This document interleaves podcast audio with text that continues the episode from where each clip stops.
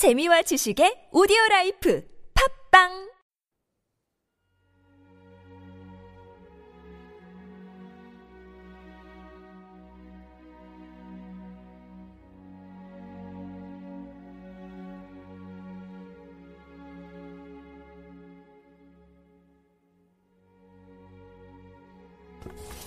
인자의 영광을 얻을 때가 요한복음 12장 12절에서 16절까지 말씀. 그 이튿날에는 맹절에 온 큰 무리가 예수께서 예루살렘에 오신다는 말을 듣고 종로나무 가지를 가지고 맞으러 나가 외치되 호선나 찬송하리로다. 주의 이름으로 오시느니 곧 이스라엘의 왕이시여. 하더라. 예수는 한 어린 나귀를 타고 오신다 한가 같더라. 제자들은 처음에 이 일을 깨닫지 못하였다가 예수께서 영광을 얻으신 후에야 이것이 예수에 대하여 기록된 것인과 사람들이 예수께 이같이 한 것인 줄 생각났더라. 나사로를 무덤에서 불러내어 죽은 자 가운데서 살리실 때에 함께 있던 무리가 증가한지라 이에 무리가 예수를 맞으면 이 포적의 행하심을 들었음이러라. 바리새인들이 서로 말하되 볼지어다 너희 하는 일이 쓸데없다 보라. 온 세상이 저를 쫓는도다 하니라. 맹절에 예배하러 온 사람 중에 헬라인 맺이 있는데 저희가 갈릴리 베세다 사람 빌립에게 가서 청하여 가로되 우리가 예수를 뵙고자 하나이다 하니 빌립이 안드레에게 가서 말하고 안드레와 빌립이 예수께 가서 여짜온데 예수께서 대답하여 가라사대 인자의 영광을 얻을 때가 왔도다. 내가 진실로 진실로 너희에게 이르노니 하늘의 밀이 땅에 떨어져 죽지 아니하면 하늘 그대로 있고 죽으면 많은 열매를 맺느니라. 자기 생명을 사랑하는 자는 잃어버릴 것이요. 이 세상에서 자기 생명을 미워하는 자는 영생하도록 보존하리라. 사람이 나를 섬기려며 나를 따르라. 나 있는 곳에 나를 섬기는 자도 거기 있으리니 사람이 나를 섬기면 내 아버지께서 저를 기 여기시리라.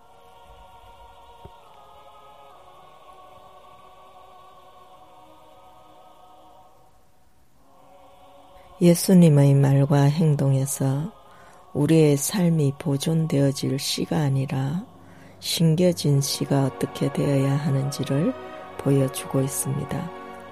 우리의 삶에서 하나님의 중심을 깨달을 때 우리는 조심스럽게 보호해야 하는 소유물로서가 아니라 보다 자유롭게 나누는 선물로서 우리 자신을 이해하게 됩니다. 예수님은 상당한 하재를 모으는 인물로 부각되었기에 조용히 에루살렘에 이럴 수가 없었습니다. 나사로를 다시 살린 사건은 많은 유대인들을 믿게 만들었으나 이 때문에 대제사장들은 예수만이 아니라 나사로까지 죽이러 모의했던 것입니다. 당시 예수님은 그들이 바라는 정치적 메시아의 역할을 거부했습니다. 그러나 아직은 미련을 버리지 못한 그들은 승리의 상징인 종려 나무가지를 흔들며 지금 구원해 주소서라는 의미를 가진 호산나를 외쳤습니다. 이것은 예수님이 대중의 인기를 크게 받으셨다는 것을 의미합니다. 그러나 불행히도 그들의 인정한 영적인 구원의 영적과는 거리가 있었습니다. 예수님이 어린 나귀를 타고 입성하신 것은 평화를 상징합니다. 그분은 전투용 말을 타지도 않았고 칼이나 투구를 쓰지도 않았습니다. 대부분의 세속의 왕들이 하듯이 전차의 몸을 실지도 않았습니다. 이때 제자들이 비록 예수님과 함께 있었지만 그들은 이 일이 뜻하는 의미를 깨닫지 못하고 있었습니다. 그들은 스가라 예언이 예수에 대하여 기록된 그 심을 몰랐고 아직도 그의 죽음과 십자가와 부활의 관점에서 이 사건을 바라보고 이해할 수 있는 수준에 이르지 못하고 있었습니다. 이렇게 그들의 신앙이 아직 미약하므로 성령의 사역을 통한 도움이 필요했던 것입니다. 물리적으로 가까이 있다고 해서 반드시 그 사람에 대해 잘 아는 것은 아닙니다. 예수님은 스스로 자신의 결정적 때를 향하고 있었습니다. 헬라인의 등장은 인자가 영광을 얻을 때가 왔다는 것을 확신시켜 주고 있습니다. 예수님의 죽음은 영광에 이르는 수단이었습니다. 아버지께 순종하여 모든 사람들의 죄를 대속하여 죽으시려는 그분의 의지가 그분께 영광을 가져왔던 것입니다. 하나의 밀이 땅에 떨어져 죽어야 많은 열매를 맺는 것입니다.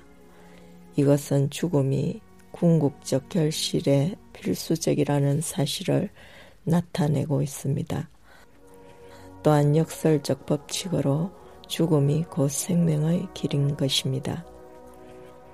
그분의 경우 그분의 죽음이 그 자신뿐 아니라 모든 사람들에게도 영광과 생명의 길이었습니다. 제자들에게도 그 법칙은 유사하게 적용됩니다. 제자들은 이 세상에서 자신의 생명을 미워해야 합니다. 자기 생명을 미워한다는 것은 전적으로 그리스도께 헌신하여 자기 생명을 버리고 그리스도를 사는 것입니다.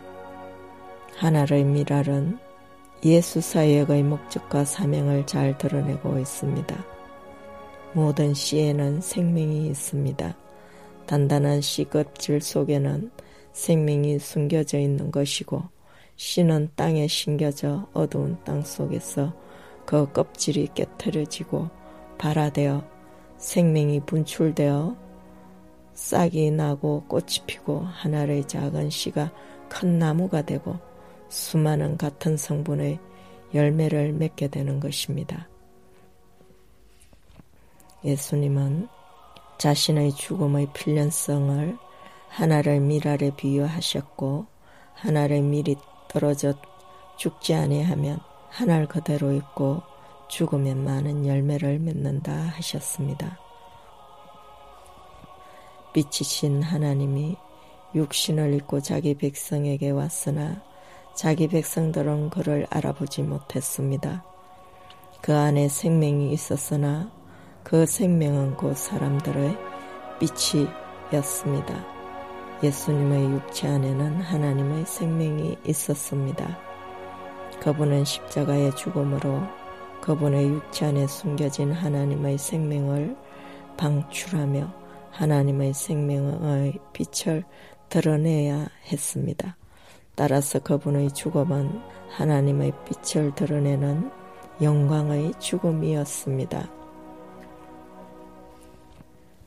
예수님이 지금은 오직 하나님의 생명을 가진 유일한 아들 독생자이시지만 그가 죽어 자신 속의 생명을 나눔으로 하나님의 생명을 가진 수많은 하나님의 아들들을 산출하실 것이었습니다.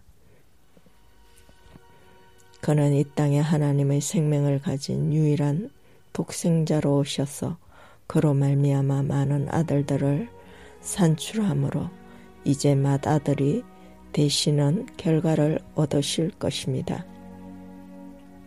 하나님의 생명의 많은 아들, 딸들의 산출, 그것이 하나님이 이 땅에 오신 영원한의 목적인 것입니다.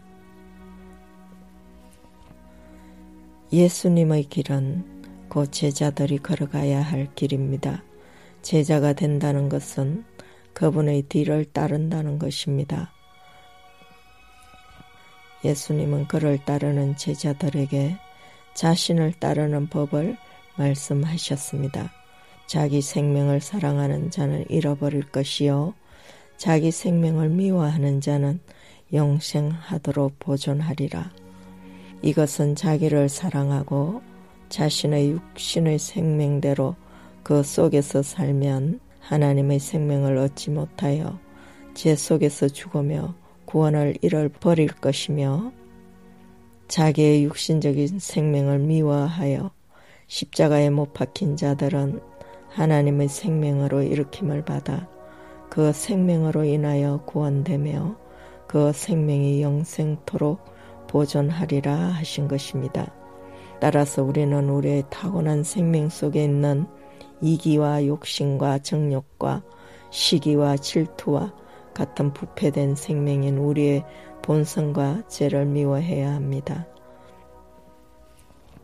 그래야 우리의 타고난 자기 생명인 본성을 십자가에 못 박으며 죽어야 하고 하나님의 생명으로 거듭나서 하나님의 생명으로 살며 이 세상에서 생명의 빛을 바라며 하나님의 영광이 드러나는 삶을 살아야 하는 것입니다.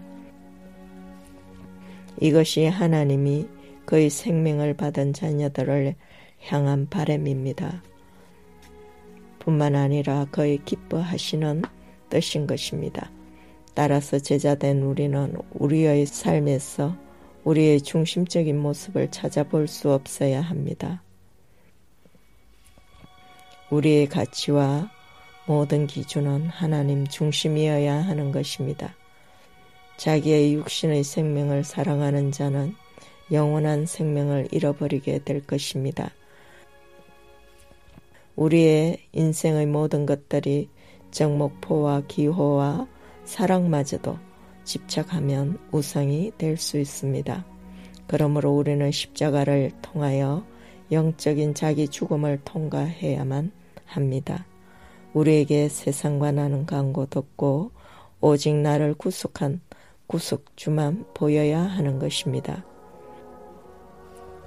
우리는 자기 생명이 아닌 그리스도의 생명으로 그리스도를 사는 것이 삶으로 그리스도를 참 예배하며 섬기는 것입니다. 주님은 우리에게 말씀하십니다. 사람이 나를 섬기려면 나를 따르라. 나 있는 곳에 나를 섬기는 자도 극이 있으리니 사람이 나를 섬기면 내 아버지께서 저를 기 여기시리라.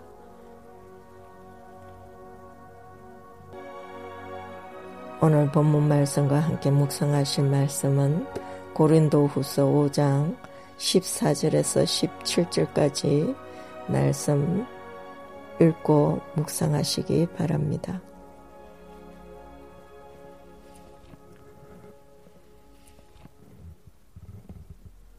주님, 하나의 밀이 땅에 떨어져 죽지 아니하면 하늘 그대로 있고 죽음에 많은 열매를 맺는다 하셨습니다. 또한 자기 생명을 사랑하는 자는 잃어버릴 것이요. 자기 육신의 생명을 미워하는 자는 영생토로 보존하리라 하셨습니다. 우리의 타고난 이기적인 육신의 생명을 십자가에 못 박을 수 있도록 우리를 인도하시고 은혜 주시옵소서. 그리하여 당신의 생명으로 거듭나 그리스도의 생명으로 살며 하나의 미랄이 되어 땅에 떨어져 많은 알곡을 산출하는 삶을 살게 하시고 세상의 생명의 빛을 바라며 당신의 영광을 드러내는 삶을 살 수 있도록 우리를 이끄시고 당신이 계신 곳에 우리도 함께 있게 하옵소서. 아멘.